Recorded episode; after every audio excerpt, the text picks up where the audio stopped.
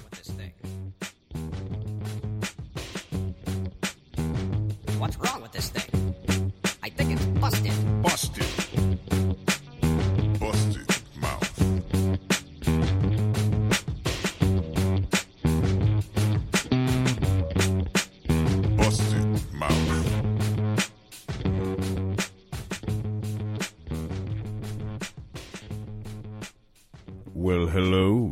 gentlemen, those beyond the binary, poets, perverts, explorers of all kinds, dill wees, dill holes, hole punchers, punch drunk hole diggers. Welcome to Busted Mouth on Q4 Radio every Monday from 12 p.m. to 2 p.m. right here on Q4 Radio, streaming around the world at q4.org, que4.org. Shots. It's a shot. Uh, it's a shot. See what I did to myself? It's a show. You know it. Uh, most of Chicago-based artists share uh, stories, talk about their process, their favorite records, etc. Today is just a little bit different. I uh, I had the pleasure of sitting down with non-Chicagoan, founder of Write Bloody, singer of songs, destroyer of worlds, Mr. Derrick C. Brown. Uh, the C stands for Can You Believe It? or Cantankerous or Catatonic or California, where the Elder Brown resides. The Elder Brown, of course, is the name of his brewgrass group. I they played Tom Snyder last night. That's a very that's a very date specific sentence. That one. Uh, that conversation shall be yours in the one o'clock hour. I will do my best. I promise to stop talking like an idiot. Uh, what's good? How you feeling? You all right? It's starting to warm up a little bit. Things are okay. We got a election on the uh, upcoming. Somehow Donald Trump just got cleared from the Mueller report, which is almost unbelievable, but uh, is it really? Of course not. What's good? How are you? Party people. Guten Morgen, bitte. Das Rockmusik? Ja, ja, das Rockmusik.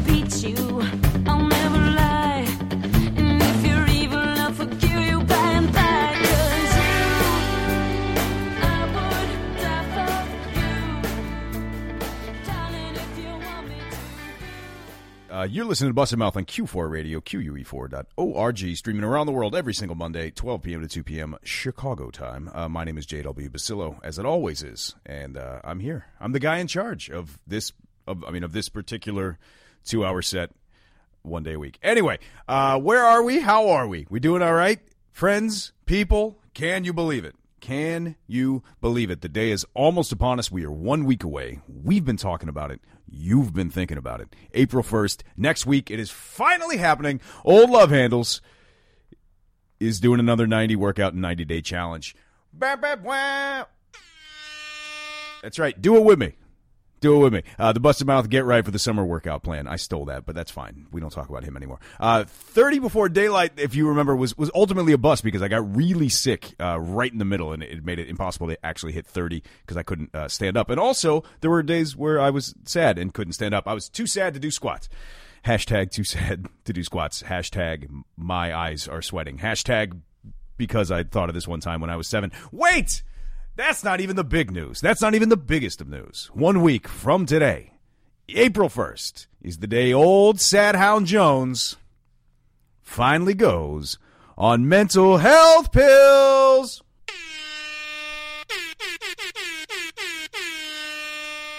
Big Pharma, here I come. Twas all I could stand. I couldn't stand no more. Uh, 25 years late.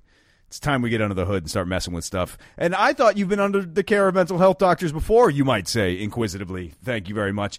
Uh, is that not going under the hood in this particular analogy that you've set up and answered yourself? And funny, you should ask me yes and no simultaneously. We've been under the hood before, but that's mostly just been me paying like 200 bucks an hour for someone to lift the hood and then stand next to me, staring at it, going, uh, you see that? Yeah, it's not supposed to be doing that. Well, I can't fix it. You have to fix it. Give me 200 bucks. See you next week. Bring money. Uh, so I've been seeing someone over at the uh, center on Halsted, Halsted, where uh, where people like me, like me, who uh, who suddenly lost their ACA coverage and then got denied by their employer for coverage and then got denied by Bridge Medicaid because we're living in a great country. Uh, people like me get a chance at proper care. Shout out to those good people at the center. Uh, it is early days, but it has been somewhat helpful. Like um, I, I like the guy that I'm that I'm seeing, uh, even if he's, um, I suspect, perhaps uh, working on some credit hours. And at one point last week, uh, he did just look at me and, and shake his head and just said, uh, "Wow, you're." That's uh, that's that's a lot you're dealing with. I I, I don't know exactly uh, what to what to do next. Before he before he caught himself and like moved on to something, and I, I was like, I, I felt strangely validated when a mental health care professional looks at you and goes, "Oh, God, whew." Yikes! Uh, I did feel a little validated, but also uh, I wanted to say to him, just uh, hey, you shouldn't do that. I'm I'm cool, but like, don't do that with other people. Uh, but now though, now when I get up on these pills, I'm fitting to be invincible. Invincible. I expect to be uh, kinder and gentler. I, I expect to feel a greater sense of general wellness. Uh, I expect to immediately enjoy selfies. I expect to make Transformation Tuesday like a thing that I just like say, uh, not only uh, in hashtags, but also just, you know, in life. Like, hey, what's up? Hey, happy Transformation Tuesday. Um, what else? I expect to grow two inches. I expect to lose between like 10 and 114 pounds. Uh, I'm going to gain 100 points on my credit score. Uh, my black clothes will all become the exact same shade of black, so I won't look weird. Uh, toilet paper, nine ply. Nine! Nine. Uh, none of my Lyft drivers will wear horrid cologne and insist that I live in an alley. Like, sir, you have to get out now. I'm like, I don't live in this alley, and none of them are going to do that anymore. Uh, with the pills, uh, people will stop making direct eye contact with me whilst actively pissing on the red line. Uh, my uh, porn will be, I think, ad free and uh, free of off putting chatter and weird uh, gagging stuff. You know, when that thing happens and you're like, oh, you ruined it. Um, I will answer the phone uh, the first time it rings with absolute enthusiasm. Hell yes! I can't wait to talk to you on a Monday, Robo Dialer, because I now speak Korean.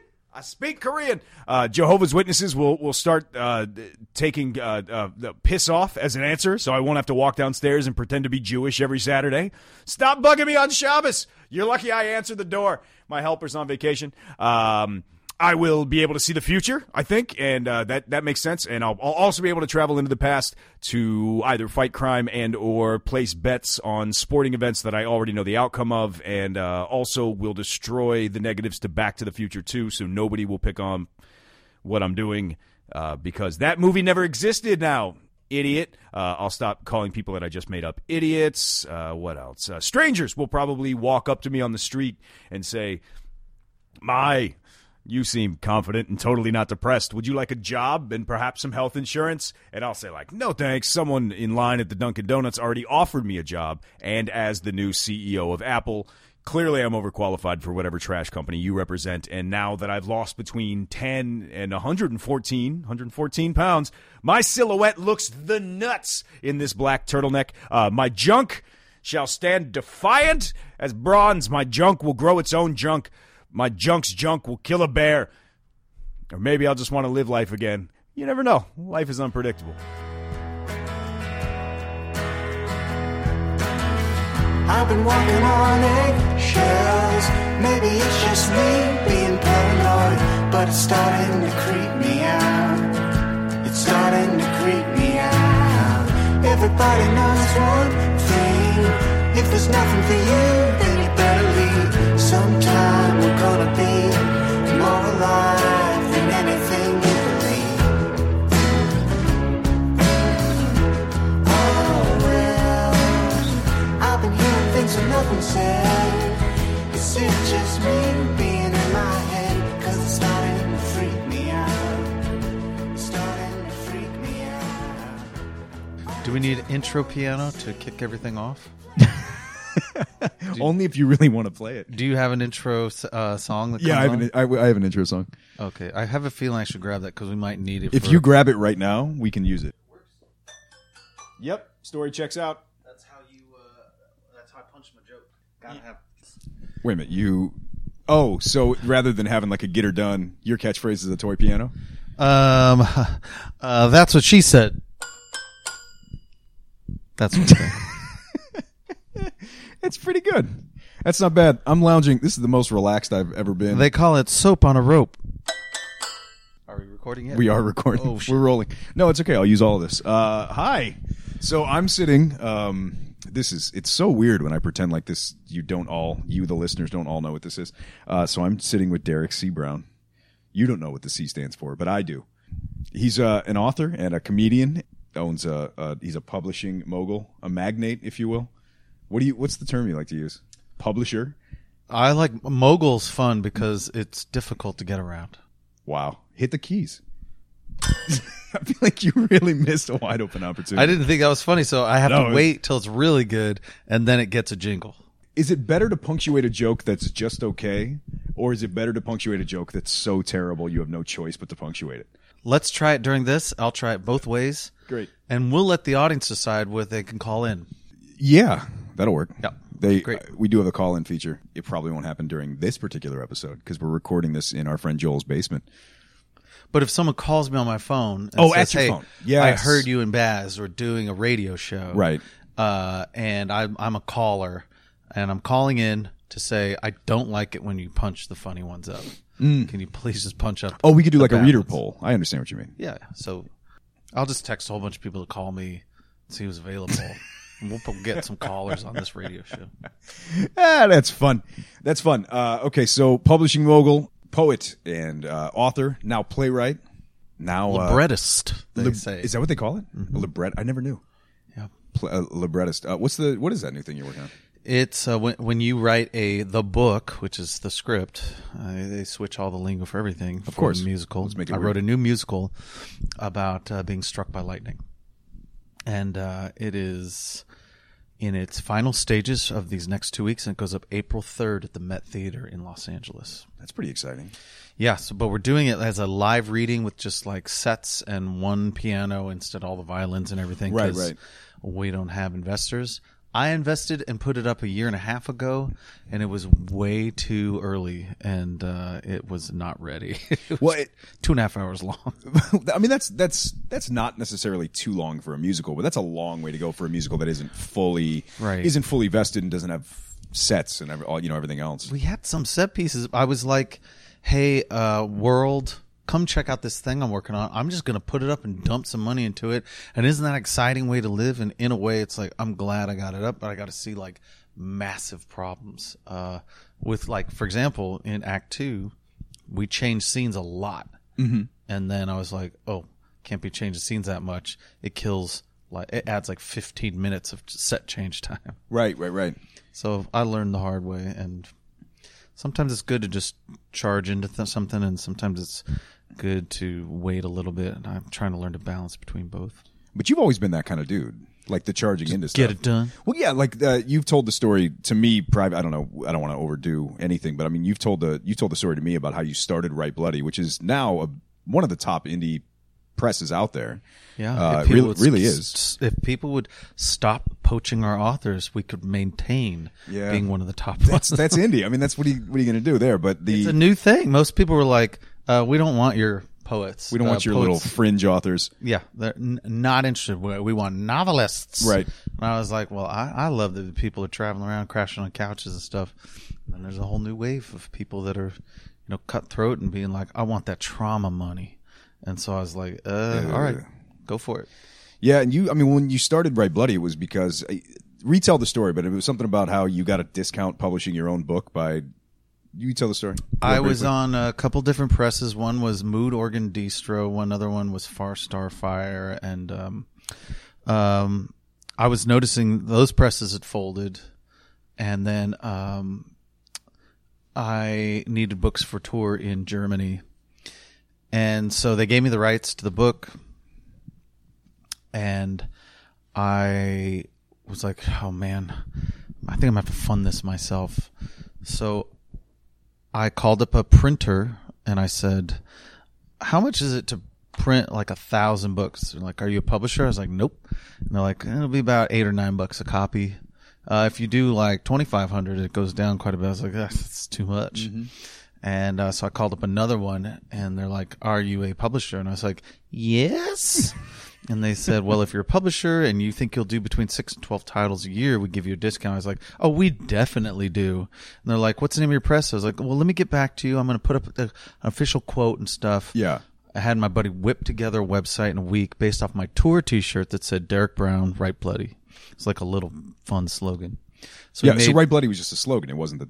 Rope title, was my gotcha. Derrick Brown's tour slogan. Gotcha. Gotcha. Gotcha. For like, I'd um, I'd make up some little slogan, um, on a T-shirt whenever I toured somewhere, and every tour had a different slogan, and then I just stopped doing that. Um, so they were like, "Yeah, uh, well, since you're a publisher, we see your website with the three titles on it.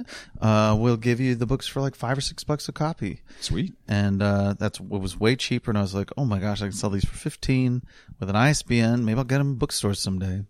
As I was touring around, I met Buddy Wakefield and Andrea and Anis and all these people, and I was like, hey, I know, even though we're not in academia, I now know a way you can get your books into bookstores and do all this fun promotion stuff. And all you need to do is get the ISBN, real layout, uh, spine, all this stuff. I figured out how to do it for cheap um, and you just have to lie. Yeah. And so the first book we did with Buddy, I was like, hey, let's just do it at cost and you do your thing. And then I was like, what if we could figure out a way to like market these and promote them and get a better distribution deal? And because we didn't have any, uh, the way it was distributed was I'd mail some to Quimby's and I'd check in on them every month, be like, hey, we sent you 10. How are they doing? They're like, uh, we only have eight in stock. Two must have been stolen. And I was like, oh my gosh, uh, this is going to be a nightmare if we ever have like 20 bookstores we're in. Right. So then it uh, just progressed, and now it's been 15 years. Man. Uh, it just seems like you've always been that, that dude who just says yes. Like, you know, I'm interested in trying it. Yeah, let's go for it. Like, you're just always that guy. Well, I learned like that. Write Bloody taught me to like. I remember calling up a Borders in Long Beach, and I said, "Hi, I uh, uh, I'm the owner of Write Bloody Publishing, and I would like to have my books in your store. Um, would you like to buy them off me? I'll give you a great deal." And he's like, "That's not the way it works, man. Who's your distributor?" I was like, "I'm the distributor." He's like, "Okay, this is all wrong. You can't. You don't place order. I work here um, in in reference. This is not what you do." Um, but I used to work for a small press in New York. Let me give you some tips. Get a distributor, have three years worth of tax returns, show some progress, build a brand, have at least 12 titles, like all of these things. I was like, oh my gosh, I have to get my act in shape in order to make this work. Getting the distributor was a huge thing. Nowadays, like I've vouched for a couple presses, maybe one or two I shouldn't have to get this awesome, awesome distribution deal. But the distributor that everyone wanted at the time was SCB Distributors because they had a sales team that would go out and hit the US twice a year. And I really wanted them. They're like, yeah, no, we're not going to take poetry because uh, it doesn't sell. Mm-hmm. And you have to sell at least, like, I don't know, 10,000 copies a year at least. I was like, oh, well, first year we sold 40 and the second year we sold at least 150. So Right. I'm imagining next year we're going to get up to three or 400 copies. And they're like, no, not interested. Show us the numbers and keep track of them. And I was like, okay, I'm going to get an accountant and do all this right. And we finally got that distribution. It took us years um, of record showing. And then um, it's still jamming, which is I'm I'm pumped on. And our worker, uh, um, our vice president, Allie, really helps keep it afloat too. But you never really planned on like being a magnate by any stretch. You were just like trying to make your own books and then try to get your friends in. And the next thing you know, like, was there a point when you went, I'm too far down this rabbit hole. Now I have to, now I guess we have to do this to the end? Well, it was it was interesting. Well, there was two moments where um when uh my pals were just coming to me and say, "Hey, I want a book." And I was like, "Cool, Victor. Cool, Leah. You Yeah, lay out sure. our books, so I'll- we'll make a book for you." And um I noticed that once we switched over to them just buying the books, I was like, "I'll get you these printed and we'll just put them on the press." Right. once once I fronted the money and took the risk, I was like, oh my gosh, I can't just put out my pals even if I love them, uh, because if I do four mistakes, it'll tank the press. Of course, yeah. Um, because you have to order a whole bunch in order to get the cost down. Mm-hmm. So say I order a thousand, uh, then uh, some books only sell 250 copies Sure. even if we market it and get press and all that. and uh, then your momentum after six months dies, and then you'll sell like eight books a month or something. Man, So it's it was scary, and I was like, I can't do this anymore. We got to do a submission contest Mm-hmm. and try and pick the best.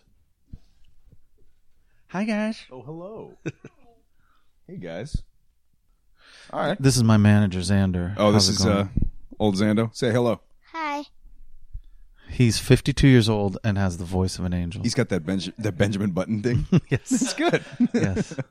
Um, what's the best part about managing me? What do you like the m- most about me? I like that he he plays with my dog and me. Yeah, I fair. was hoping you're saying that my work is uh, really wonderful, right. but I am also really great at playing with dogs. It's a relationship business. It really is.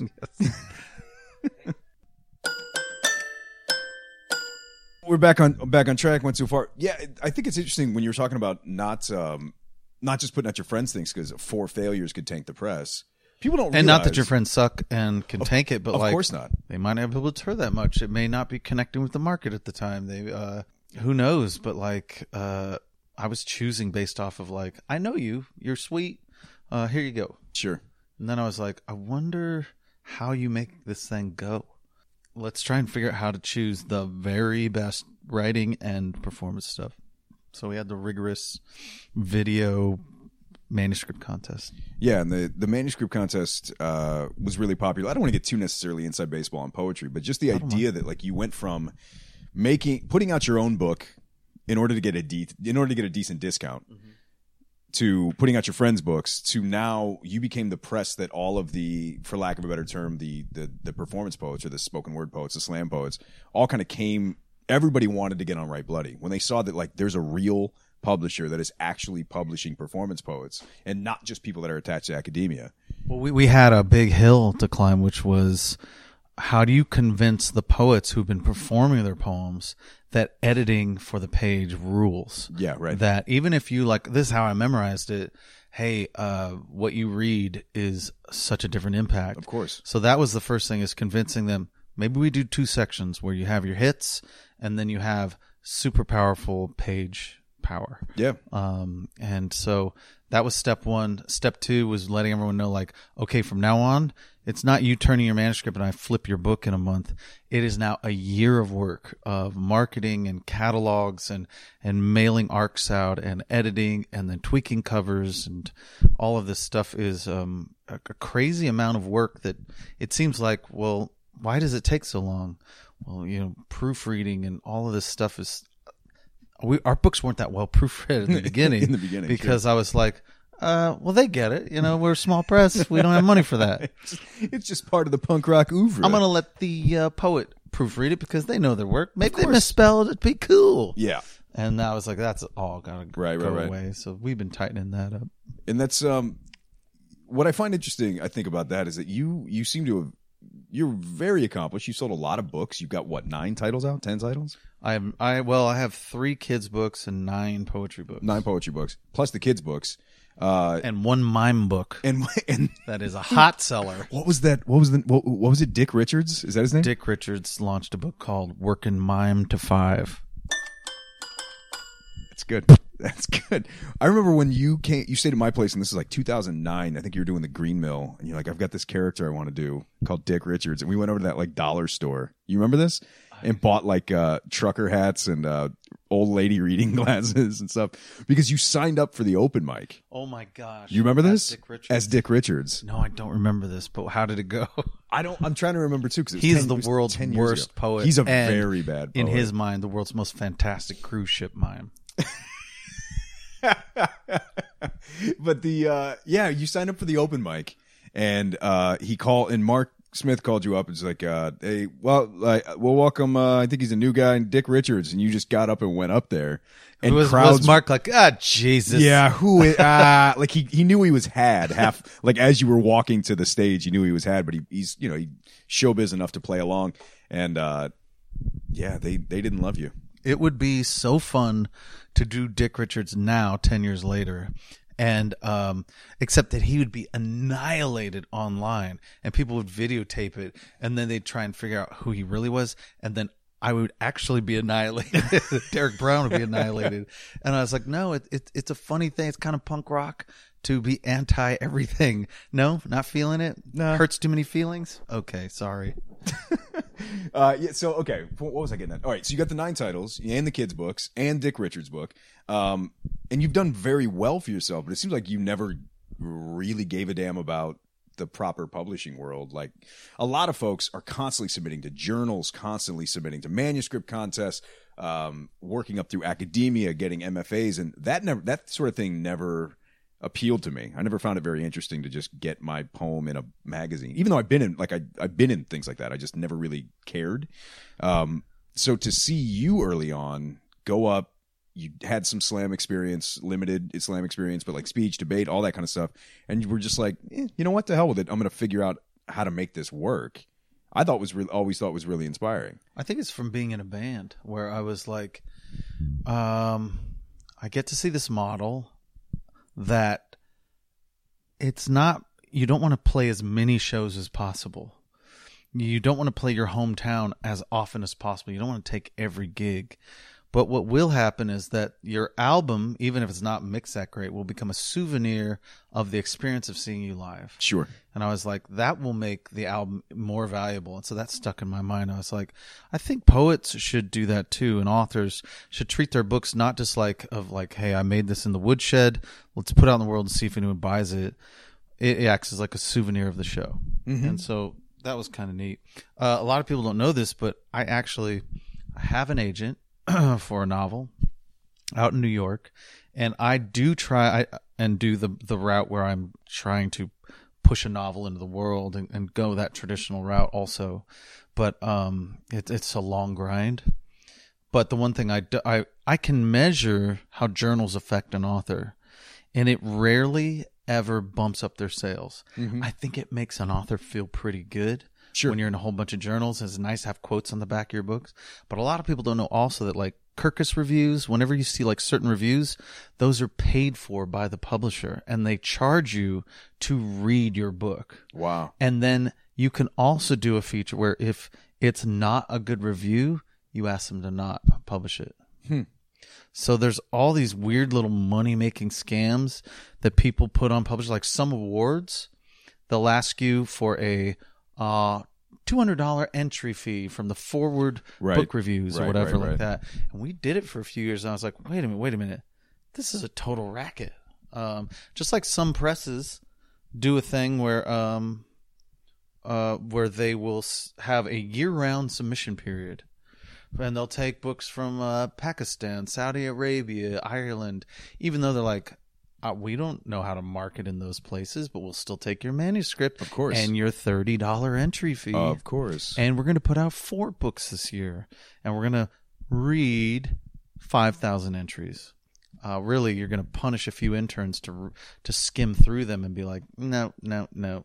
And I, so there's so much scamming going on in, yeah, in make fit- publishing and in like Amazon and things like that that you don't learn about till you're too late and you're you're way deep in the publishing world. They're like, oh my gosh, the profits are very low per book. Sure. Yeah. And then you get these presses with the year rounds that are making what, you know, 15, 20 grand to just run a competition, just to, just to Oh not yeah, do anything. And some of them are nonprofits that also get money from the state. Right. So, like the person running the press has a very nice house, maybe four or five employees and an office, and they're just putting out dog crap because they're like, "Oh, this is keeping me afloat." Of course. And uh, There's no impetus to do anything else. yeah, it's it's it's interesting. But I I wish those publishers got in their cars, traveled around a bit, knew what it was like to put on a reading that impacted people, and Yeah. they're like, "Oh, you jacked up my heart. This is so good."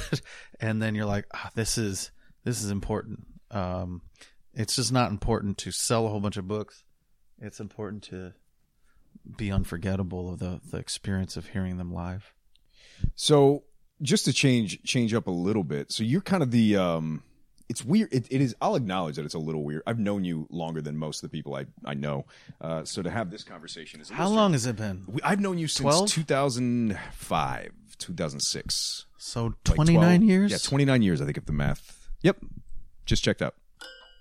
Good. I'll take a half one. Um, you kind of become like you are. You know, you talk about being in a band and the the greatest band title, the greatest band name I think I've ever heard, the John Wilkes Kissing Booth. Still great. Not a popular name in Chicago. I mean, not yeah, in Illinois. Really? Yeah, a lot of Abraham Lincoln fans here. Yeah, but uh, okay, I I see your point. For a second, I thought you were serious. I'm like, ah, come on. I'm like, fuck that Republic. Oh, sorry, it's all right. I'll believe it. so you go from you. So you kind of become the the rock star poet. Like you've just full full disclosure. Like you've been on tour with Eugene Mirman. You've done all kinds of stuff with with quote unquote Hollywood celebs that uh, places that a lot of poets never got to. Two things uh, which kicked it off in in a really neat fashion. I feel like the first the first two really neat things was Cold War kids Yeah. saying, "Hey, we think this could work. Let's go to Europe." And I remember that first tour. It started in Scotland, Mm-hmm. and we. I didn't know what their draw was. I didn't know they were so huge, or that "Hang Me Up to Dry" was about to go big. But you knew them through Long Beach, right? They loved John Wilkes The- Kissing the- Booth that- right, right, right. and Yeah. they weren't in a band. And I went and performed at their college once, and then became friends with the bassist. He would like come and see all of our stuff, and he was an artist named Matt Maust, uh, who eventually became a, a cover designer Mm-hmm, for us. He he designed uh, "I Love You's Back" and "Butterfly Knife," and he'd do very simple, interesting designs. I met him once. Nice guy. Cool guy. Anyway, go on. Um, and they weren't a band. It was Cold War Kids was his little art collective. And then he was like, "Hey, uh, fellow students, uh, uh, we all like the John Wilkes Kissing Booth. Why don't we try and do our own band?" Right. And um, they said, "Hey, it'd be kind of fun if you, person who inspired this thing, uh, or who inspired all of us, not that I inspired their music or anything, but um, or the opener." and I went from a, a show in Arkansas for four people in a bookstore. It was so sad. I just took out a puppet off the shelf and I had the puppet do the rest of the show. And then I returned my rental car and I fly over to Wait, Scotland. That's how, that's how you bail. That's how you kept the bit alive. Was just like this is so bad. I'm pulling a puppet. I'm I gonna- was like, nothing matters. I do these shows that'll go 100 people down to 20, and Sure. then from 20 down to four people. Because I was trying to do a thing where, like, I'd, I'd say, like, hey, dear promoter in the city, can you book a couple openers where their friends will come, and then I'll feature, and we'll do like a a, a a friendly showcase where we're all featuring and and promoting, and um, sometimes everything was wrong. It was the wrong time of day. The opener didn't bring anyone. Yeah, uh. I didn't draw, and um, and then you kind of get down on yourself. You're like, well, I'm going to screw around now, uh, and because my mind needs it, because I'm feeling it's depressing. So uh, then you get, I got to Scotland. It was a sold out thousand person show, and I was like. Do I do the same set I was doing Yeah. in Arkansas? Do I bring the puppet out? how how will this go? And Yeah. then the first track, they lost their mind. I did Hot for Sorrow, and I was like, oh my gosh, I want to do this all the time. Uh, then they liked it, and we did it again. I think we did it in the U.S. And uh, then a whole bunch of fun things started happening. We're like Richard Swift, uh, rest in peace, he was like, "Hey, let's record some of this stuff. I'll do the music, and, and you could do this, and we'll make an album called Black Urchin." And then um, Amber would get on the motorcycle, and we'd go. Amber Tamblyn would get on the motorcycle, and we'd do little motorcycle poetry tours. And, and then the other big break was David Cross was said, "Hey, I have to curate a, a stage at all tomorrow's parties.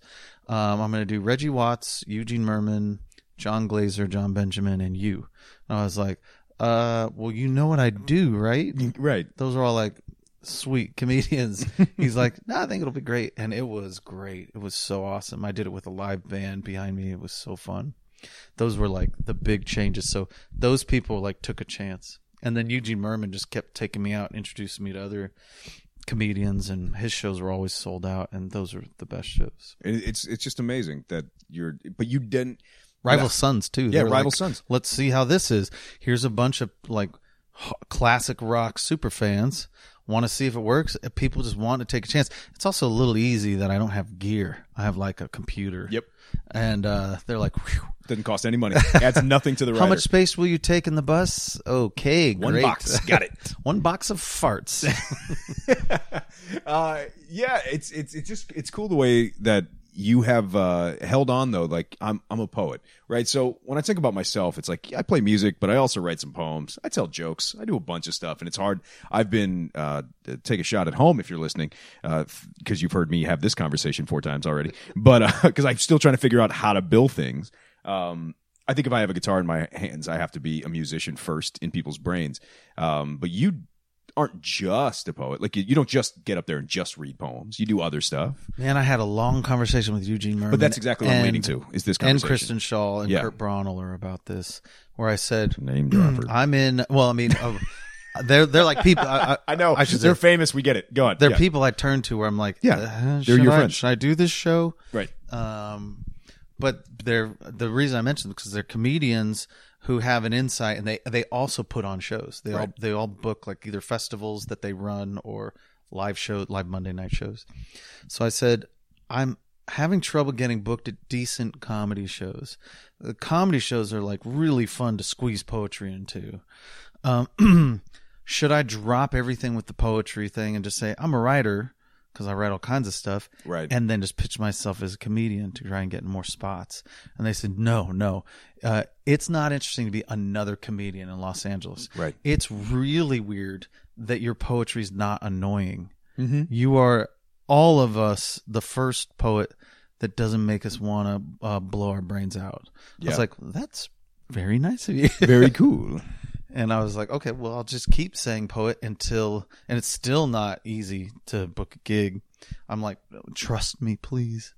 Um, so it's still hard to get the de- there's like a buttload of shows in LA for comedy, but it's only a few are really great. It's hard to get on those still Is there um, as a poet. as a poet? So you're still living in Long Beach.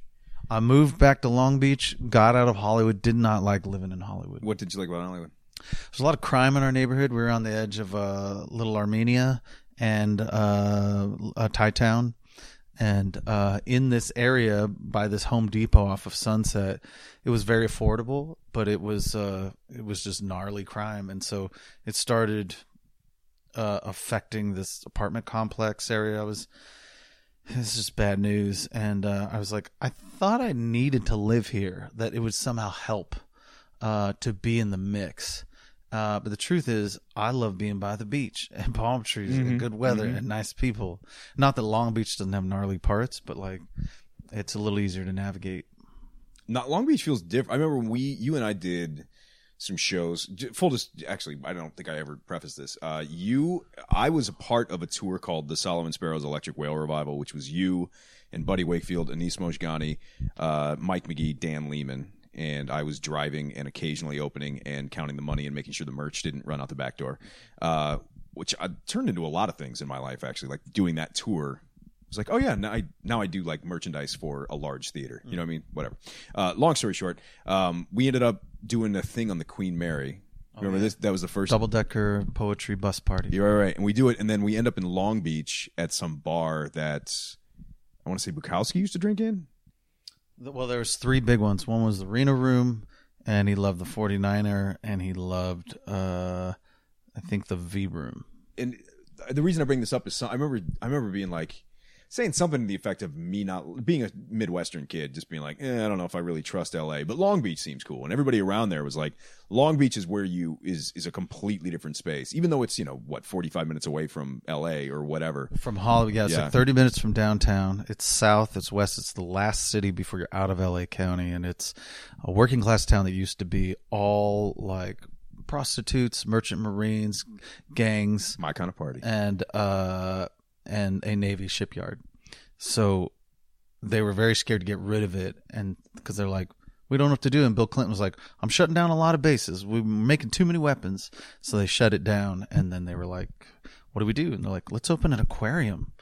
And it changed everything slowly in that town and it made it safer. Everything trickled out from that aquarium. Everything trickled out from the aquarium. Yeah. A new collection of poems. Squid. by Derrick C. Brown. Uh, what's the new book all about? I feel like I'm asking you a lot of questions. It's weird. I like it. It's weird. Um, I like it because then I don't have to feign interest. yeah, all I gotta do is talk about myself. um, uh, Hello, It Doesn't Matter is a book in three parts where the first part is um, this connection with romance, which I'm like, this is what I'm, this is what I love doing. This is my wheelhouse. Writing books about love. That's your whole game. Yeah. And then the second part is devastation. when you have the rug ripped out from under you. Uh, and then you're like, oh my gosh, I, I have to do better inventory when I'm dating someone so that they can say like, uh, by the way, this is bad news. You got to get out. But uh, come on. That's, Yeah. that's my Yeah, yeah. response. I can't do that ever again. so, um, yeah. And then the third part is, uh, uh, looking out and like from viewpoints of God and Disneyland and all. It's a little bit more weird. Oh, I so it's a book in I three. forgot how much I love that Disneyland poem because we did the show last summer when the book had just come out, and I think you didn't close with it, but it was somewhere in there. The uh, the what is it? The Derrick Brown is the Disneyland of comedy. Yeah, yeah, yeah. Well, you saw that story. How that came about? Oh well, yeah. So uh, I used so someone once changed my Wikipedia page, and then I would change. Like I remember changing David's Wikipedia page also, and waiting for him to see it, and just trying to make Amber laugh. And then I Right, send her right, a right. message, and you load some BS on there. And then the story is that um, uh, I actually don't know if it was on Wikipedia that someone posted this, but someone said that uh, Derrick is the Disneyland of comedy, and I'm like, that doesn't mean anything. It doesn't. And it also it doesn't seem apt, but it also doesn't mean anything. It's it's almost like um, well, Disneyland's not funny. it's fun, Yeah. but I'm I'm not like cracking up. also, if you could sell those units, like if your merch deal was Disneyland big, Yeah. use the mic. Wait, I think they just bought. I was. I can't hold it while I'm thinking. I, know. Oh, Um, yeah, you s- think they just bought Fox. Disney. So, yeah, so I think it's going to get But even crazier. Is that antitrust though? Because if they own ABC and Fox, can you own two networks? I mean, I guess you I guess they. I guess Trump says you can. Okay, good for him. Uh, so you're the Disneyland of comedy, and that was it. But then you wrote the poem, right? Yeah, where I I invented my own Disneyland. a Disneyland of sorrow. Every ride is based on a sorrowful experience. Uh, I usually skip the uh, suicide one because I'm like everyone's laughing, and then that one I noticed slammed the brakes on so hard I couldn't get them back. So I skip that line whenever I read it out loud. How much of it is the, how much of it is the writing, and how much of it is your delivery? The delivery in that doesn't matter. I, I still say it like a wacko, and uh, and everyone's like, Ooh, hurts a little bit. And I was like, oh, it, like most comedians and writers love when you push it a little bit, Right. But um, I, I couldn't reel it back in. they the rest of the poem got no more laughs. So I'm full disclosure. I'm like I'm running this kind of weird line between I know you and I've known you for so long, and also I've asked you most of the things I've ever wanted to know about you. So I'm like, what I don't want to do is rehash, Mm-hmm. but I also want to make it interesting. Here's let me go through a few things that you don't know. Yes, and that's you can, where we're going. You can figure Good. out what would right, be fun to throwing- talk about. I'll throw dumb questions at you. Go ahead. Um, I'm really coordinated at certain things, and I'm really uncoordinated at certain things. And I'm super good at certain sports that would impress some people because most writers just chill. Yeah, I'm pretty terrible. What's the sport you're good at? I'm really good at volleyball, indoor and doubles beach volleyball. You don't say. I'm really, really good. I'm really, really good at ping pong and billiards. And I'm really, really okay at darts. So it's all like hand-eye coordination stuff, angles, geometry. Almost anything with a net where I have to try and figure out how to arc a ball, Mm-hmm. except for basketball. I'm terrible at basketball. Um, my body can figure out, oh, I want this racquetball to get down in the lower angle. I want this tennis ball to barely make it over the net. There's something weird where my body's like, right on, this is my jam. Did you try to play when you were a kid?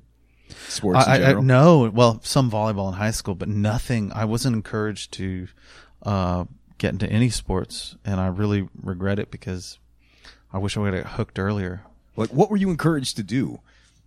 I the reason I ask is you, a lot of people's like origin stories, for lack of a better term, is like I was ter- for so me for example, I was terrible at sports, but I was really good at like you know the singing and the dancing and the being on stage and things. So at some point, I remember going like, ah, to hell with this whole football thing. I'm just gonna go play guitar or I'm gonna go do whatever. I was encouraged twice in my life when I was young. Uh, in the second grade, I was encouraged, encouraged to try t-ball, And then in the third grade, I was encouraged to try basketball. And then nothing else after that. There was a, a lot of tension in my family. So my dad split when I was 11. And so uh, he just, we lost communication with him. And then my uh, mom was just stressed. So she was trying, her main goal was to figure out how do I not worry about him all the time? Do I ask him to just take more naps? Do I tell him when he's got to come home early? Um, there was no like, I've seen a big spark in you for painting. Let's get you in some painting classes. Sure. There's, there, we, we didn't have that. A different generation, right? Yeah. It was more like, well, the kids can play outside. That's what they need. Yeah. well, that was it. I just, just you're a little older than I am, but like as a kid, it was just kind of like, well, it's the summer, go outside and don't come back. Yeah. Don't come back. Figure out a way to make some money for bus fare to go to the beach or whatever. So I was like, all right, I'm 13. Now I'm going to get my own paper route and I'm going to suck it up every, every damn morning of the summer. How'd that go? oh man, it was, uh, that Did you have like the whole over shoulder bag on your bike kind of thing? you put them on your handlebars so you can reach and, and chuck Ah. Right, them. right, right. I was really good at it. I hated loading them into the plastics. The worst part was collecting money uh, at Oh, the yeah. end of the month because no internet uh, and and they didn't like it mailed because people would lie and say I mailed it. I paid course, for my course, subscription course, to yeah. LA Times or the OC Register or whatever. And so, um, but if you could physically get it um, with a check. Everyone would pay with a check. Then you turn them all in, and you got paid according to how much money you could collect, not from how many papers you threw or how many hours you spent loading the papers. Right. How much money you could collect is then how much they'd pay you. And I was like, oh man. But some people are like, oh, we don't can't afford it this month. And you're like, oh no, but I gave you newspapers for a month. it was such a weird system. I had a friend in in in my neighborhood growing up that played played. He had a paper route, and one day he's like, "Hey, do you want to help me do papers?" And I, it felt like a grown up, cool thing to do. So I sat there and like put together. You know, you take this, you had to uh, assemble it by section, and then roll it and stick it in the plastic. And I, I rode with him trying to carry this big old bag of heavy ass papers at eight or nine years old or whatever it was. And I think I remember I was probably ten minutes into it before I just went, "Yeah, this sucks." You had to load the lifestyle section, Yep. the classifieds, Yep. and put it all in the comics on Sunday with a nightmare. Um, I can't believe that that wasn't automated. It's so strange. We've got a caller, actually a text. Oh, we do.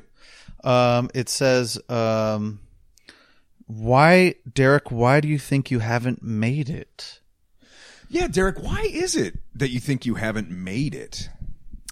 Um, that's a great All- question. Okay, let's let's start I with this. put it let's the work, define let's define what making it is. Um, not worried about money. That Okay. your art has given you enough money that you're not worried about money or rent. Cool. And to my the way I look at it, and the way a lot of people look at it, and for all of us that came out of that uh, poetry game of the early aughts, late nineties, and et cetera, like we all look at it like Derrick made it. Yeah, it's it's kind of cool that like, uh, I'm alive and I'm not living with the folks, but I definitely don't have a lot of bread, and uh, I have to work half my time at Write Bloody, and then half my time on my own writing and touring and stuff. Um, so I'm not at a place with a bunch of savings where I can um, go away for six months and write and finish a, a new book. That's fair. So, uh, yeah, definitely not there. So It's a harsh question. yeah, I, I I'm kind of mad that uh, that uh, Brian Posehn sent you that text. I don't know. I just pulled a first name out that you mentioned already. Another text there it is. coming in. No, no, you didn't answer the first one. You didn't answer this question. So What was it? what? Why haven't you made it? I, I just said, didn't I? No, I know why you feel like Oh, you haven't why- been defined, but uh, that- why oh, haven't you haven't. gotten there? You know, Um, like why are you? Why is your work ethic so terrible that you haven't gotten there? I got a pretty strong work ethic, but I don't know what the hell is wrong. Why, like, why, like, someone whose work I doesn't admi- I don't admire catches fire on Instagram or something. Sure. and then they're millionaires. Like who? Like Rupi Kaur? I can't think of any names. I've written, I've spoken a lot about Rupi Kaur. Um, but uh, Garbage. I wish I knew what makes something catch fire. We've put out some books where I'm like, this book is so well written. This is 80% of the fight. Yeah. Oh my gosh, this is, and then we'll sell 250 copies Mhm. and then it'll, it'll start to dwindle. and then uh, then there'll be a book that's like uh, really good, but maybe not as im- impactful on me as the other book, and it'll sell five thousand copies. And I'm and someone like, why do you think that is? Did you market the other one? Is it because of their accessibility? And I was like, there is no measuring. It's such a gamble every time. Right. So, what is it about your books in particular you think that is that next level? Because I mean, your books sell pretty well because you've got Yeah. a decent following. Yeah. But like, what is? Do you feel like you haven't written the book yet? That's that's going to get there.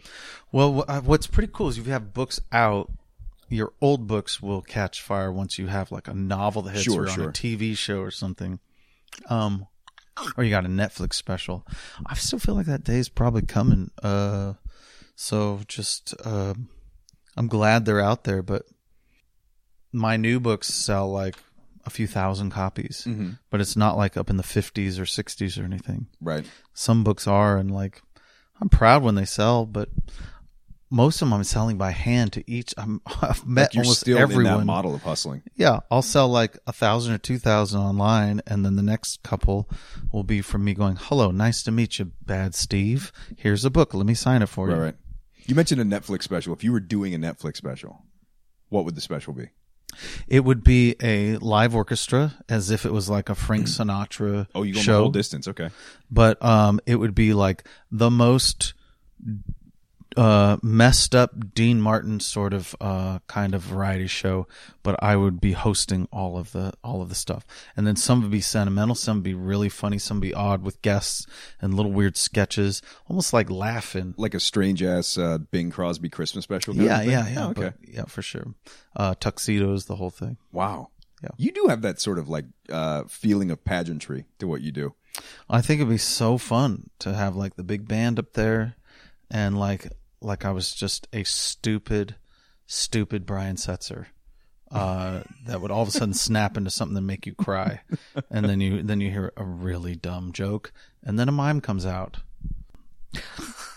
That's a rapper. Well, our buddy, uh, who is now passed, Jack McCarthy, used to say like, he's, "You're never going to make someone cry if you can't make them laugh first. Hmm. And you're really, and you know, a lot of my work is is both the sad and the happy at the same time, right? Yeah, and I like you, I think you you really pushed that.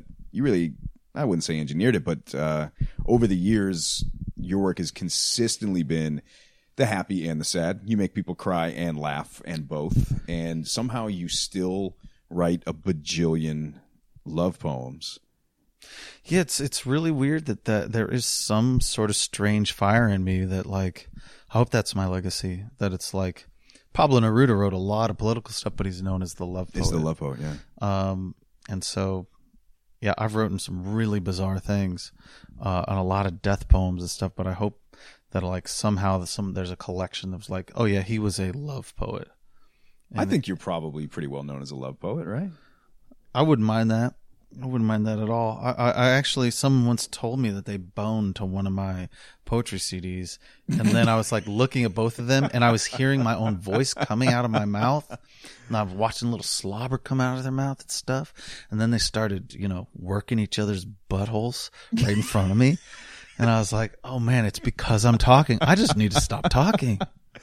Yeah, well, I could see like if the first track was say like Kurosawa champagne, right? It's like, oh, it's got this kind of melody to it, and it's a little moody, and I could see like, yeah, turn the lights down, right? But there's some stuff that you've put out in the world that how could anybody leave that CD on? Blows my mind. Our love would be as dumb as a bomb on a boomerang. Uh, uh, uh.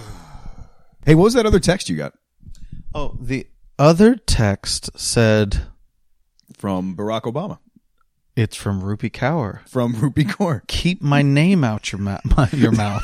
What does that mean? Uh, she knows I talk about her. Um, I, I used to do this thing, or I did this thing for a couple of days. I, I used to do a thing. I, yeah, that's right. A couple of days where I would write fake Rupi Kaur poems. Oh yeah, I have a well, nothing. That- well, you could tell me. I'll edit it out. Well, I uh, I found this really cool uh, Instagram account called uh, from Terry Sunshine Yes. called Sunshine is Light. Yes. Um, you know, the Rupi Kaur thing, to talk on it for a second, is it's. I don't know if we talked about this, but the idea that to me, Rupi Kaur is connected to Trump, and and not. In, I'm not No. saying that in a disparaging Ooh, way for her, and here's why: because from an outsider's perspective, I don't understand why she's the accessible poet when I know other accessible poets like Sarah Kay is really accessible Sure. and she writes beautiful stuff. Sure. Um, and accessible is not a dirty word to me. I hope my stuff's accessible. But accessible and pedestrian are two different things. Right. I wouldn't, but I'm saying my connection between what was considered Rupi Kaur's pedestrian approaches to not editing and not tweaking and not um, showing fresh insights or uh, or actually doing metaphors that are strong makes me go. I think I'm an outsider and I'm lost at the millions of people who love this and find huge connection and, rel- and relief in it. And I'm the same way about Trump, where I'm like, I, I bet you there's millions of people who see him as a very nice, good family man, and I can't get inside their brains. So it makes me think about how I don't uh, come to the same realization as others. Well, I think poetry makes people feel. I think reading poetry. What's up, dude? Oh, hey. I'm just listening in. Oh, hey. we- come sit this down. is- Come sit down. This is the next caller. This is the next caller. Uh, let me say this one thing. Comes, please join us. Join us. Um, I'll, I'll, you can hand the mic. Go ahead. This is uh, Joel Shamara. Uh, the thing I was saying was that I think the act of reading poetry makes people feel smart, or they tell themselves they're smart because they're actively reading poetry. Like I got a poetry book. I must be smart. So then, if they can read something that is uh, classified as poetry, even if it's good or not, if they could read something that's classified as poetry and understand it, they feel extra smart. So that's why people get real. I, to me, I think that's why people get really excited about people like Rupi Kaur. But like, there's a reason Chicken Soup for the Whatever Soul is a huge multi-million dollar uh, or multi-million copies selling franchise, is because it's just like people don't have to work at it and can still feel rewarded in that they're able to read it. Well, I don't think poetry should be too much work. Where you're Of course like, not. but I also feel like anyone who's written probably doesn't like that work. Anyone who's published a book probably doesn't get that into it. It's pretty cool that she has opened up the eyes of a lot of people to poetry, and they're like, "Wow, it's almost like this was great training wheels." I feel like now that I'm a few years older, I need a little bit more juice and a little more meat, and so she's doing a great thing. Except that when you see people who are like selling 200 300 copies that have this fire and spark in them that is so powerful the only thing that baffles me is why didn't that really good thing that is objectively mm-hmm. good that has been worked on really hard didn't catch fire and this stuff that a lot of people who are in that industry are like um this is not like almost like a restaurant that makes a really good steak for 40 bucks and someone makes a terrible steak for $40 but it's nice and small and, Yep. you, and you won't choke on it and they're like well that one's going to sell like crazy or it's cool on the inside, or it's you know whatever. Like there's a place, right, right. Ooh, ooh, or like ooh, they they come to your table and sing. I'll pay forty dollars for a. it's got pop rocks hockey puck. it's got pop rocks on top of it yeah, molecular gastronomy. it makes you go like i wish i understood this Yeah, I saw her live, and it was her standing like with um, flowers around the microphone stand, and she's in this long flowing gown, and there are two thousand people there, and they're all mostly women between the ages of like seventeen and forty-seven. Right? was she engaging No. Hmm. Like thing is she's got this terrible poet voice. She goes on stage, she's she's reading to ambient backing tracks, you know, like not dis- mm-hmm. not dissimilar from what you would do mm-hmm. or from what I would do when I score things live, but like the tracks are really kind of um just I don't know, lame, I guess oh, is the word. And her and she got a poet voice and the poems aren't good. And she did like two hours of this. And for some reason and some people got up and left, I watched, but a lot of people were really into it and crying and stuff. And I just go like, what I know I know dozens of people. I have dozens of numbers in my cell phone that could do a better show than this right now if I were to call them. But for some reason she got there. Well, I mean, a lot of her thing is that she had this very famous art project. I don't know if you know this whole deal, but she was documenting um, a as a visual artist. She was documenting her uh, her cycle, her menstruation cycle, and she had a photo of herself in a pair of like sweatpants or yoga pants, uh, and she had bled through them, and it was a picture of her laying on her bed with this with this blood stain on the pants, right? And it was a, a really well composed image, and it was interesting because uh, Instagram took it down, and because Instagram took it down, that goes viral. People find out about it, and they're all like, "Ooh, well." In this might this is interesting, and that's uh, women. It's a women's issue, and it's a lot of things. And I completely agree. It should not have been taken down, and I was interested in it. And where she succeeded is that she goes, "Well, now that I have all these eyes, I'm gonna throw some of my poems up here. So she's got all these eyes, and she's got millions of followers now because people are really uh, in support of her as an artist and her viewpoint in the world. And now she gives them this very easy to swallow one screenshot poetry, and people get excited about it. A lot of people who have never been poetry fans at all, but they do love sentimentality. They do love emotion. They like that sort of thing. I wonder if Instagram will reshape where in our generation people are writing three to four minute long poems. Right. Because you're like, oh, not only is this good for competitions, but it's really good for a drunk bar to not do a 10 minute long poem. Sure. And now, because how big of a screen is, how small a phone is, I think, I wonder if the future will have poets writing just enough lines to be readable in a 10 to 12 point font in an Instagram frame where it's like eight lines. Mm-hmm. And you're, you're just going to get flooded with that. And maybe it'll cause compression and poems will get more powerful, or maybe it, everything will start to look exactly the same length and be a little weird. Yeah, maybe. I think that uh, there were, in publishing, a lot of us had a hard time, and I think even with Write Bloody, a lot of us had a hard time uh, because we were used to writing those three and four minute poems because there was a there was an arc and there's a there's a theatricality to it, and you have to take this audience on whatever journey you want to take them, and you know you're in charge of that. You're the captain of that ship, if you will, um, in a three to four minute poem. But a lot of publishers don't want to touch a three page poem because people don't necessarily want to read a three page poem. Also, there's an issue of when you host a submission period, uh, you do get this natural fatigue where you don't get excited about really long pieces. Of course, because you just want to get through them. It- well, you also want to see you you know that good writers can impact you pretty quick, and you don't want it to uh, be over too quick, uh, but you want to get there fast. You don't want it to be like, okay, by the third page I was into it, the the poem's not successful then. So uh, yeah, you get tired. So who knows? Maybe that'll catch fire. Maybe. Shorties. Oh. We had another caller come in with a text. Uh, Joel, can you read what this text says? Yep. Oh, this is Joel Shamara, by the way, who's going to be on the show eventually when he stops teaching. Um, he's he's here to read our guest text. Sure. The guest text is from uh, Clara in Norway, and oh, hi, Clara. Uh, Clara in Norway says, uh, "When are you coming back to Europe? And are you bringing all the good tunes with you?" Yeah, are you going back to Europe and are you bringing all the good tunes with you? Thanks, Clara. Um, uh, Clara, you know what you did? Never call here again. That's fair. That's fair. We all heard. We've heard. Uh, I'm be- going back to Europe in August. I'm doing an Amsterdam comedy festival. See you, Joel. August 7th. Is that? How you, but you were just in Amsterdam a couple of years ago, or a few years ago, doing. You did a ballet, right? Yeah, I was working with a ballet company for a full length poem, actually up in Groningen. Groningen. Groningen, Selig. Uh, did that for a while. Then I did it, a version of it in Israel, and now they're doing one in Leipzig that I'm not part of. They're, they have German versions of me doing it in German, so we'll see. I would love to see that. See, I thought I when I was in Hamburg doing some shows, uh, thinking I was hot, hot poop, thinking I was hot, to, hot to trot. Look at me, and you're like, oh, hey, by the way, I'm just over in Amsterdam. You want to come over to Amsterdam? My this poem I wrote, they're composing this whole ballet.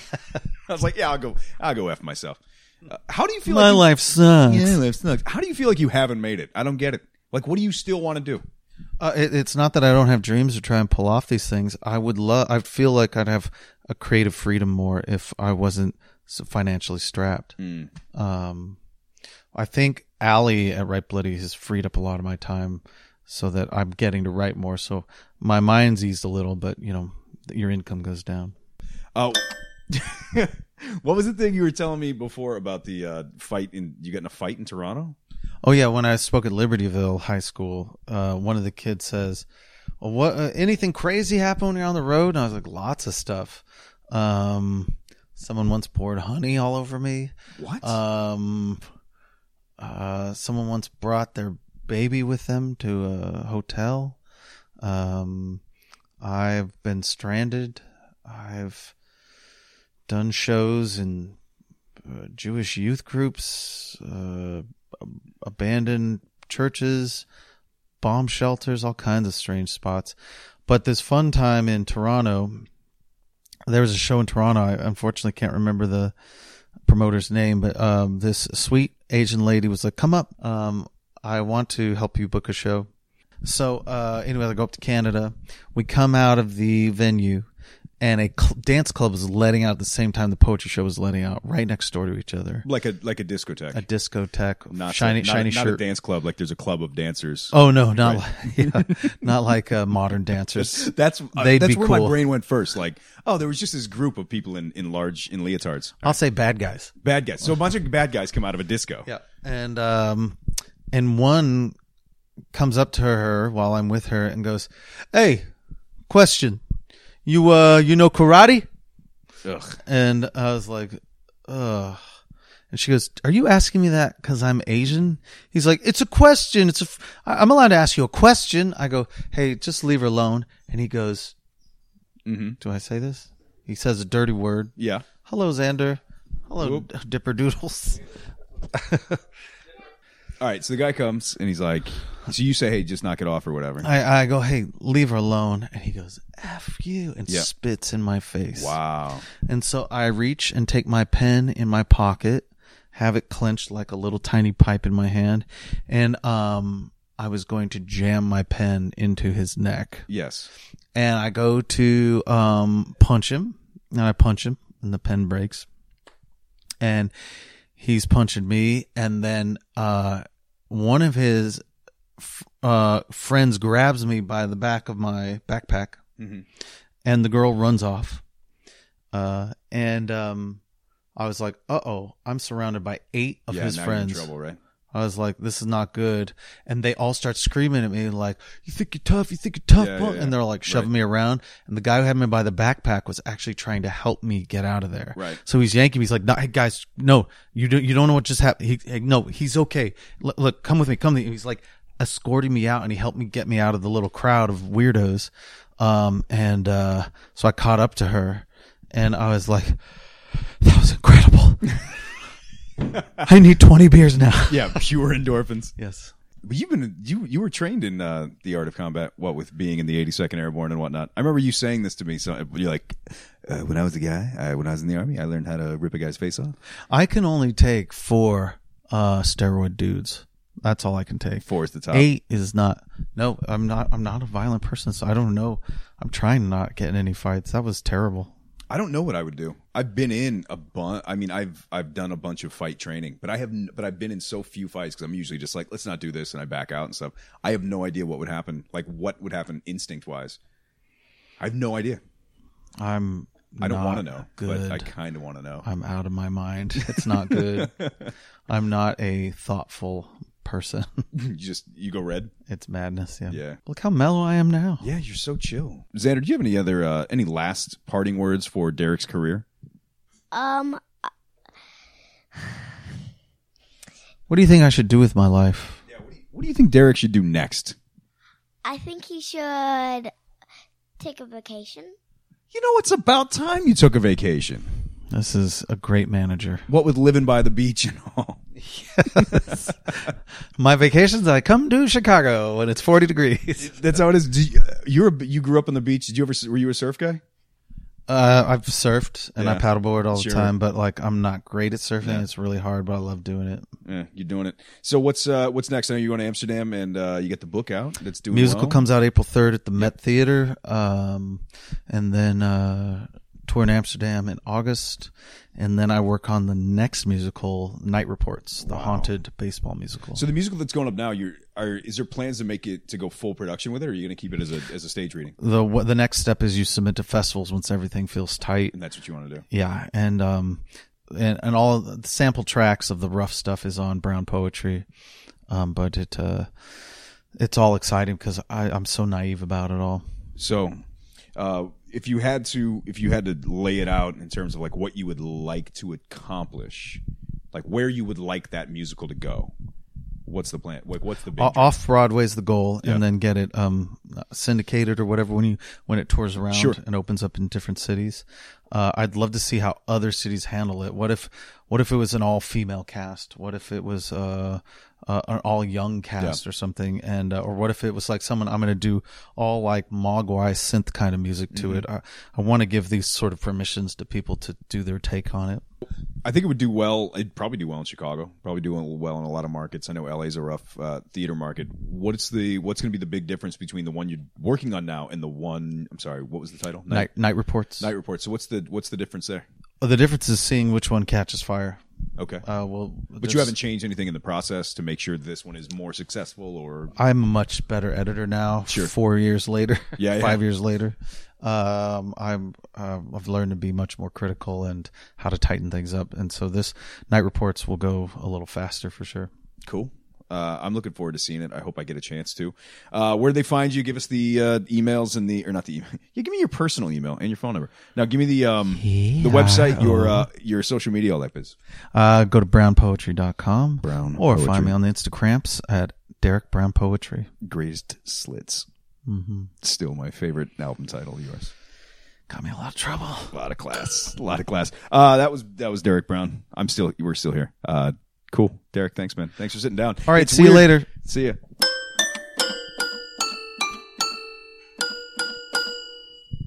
I'm still here. See ya. We up?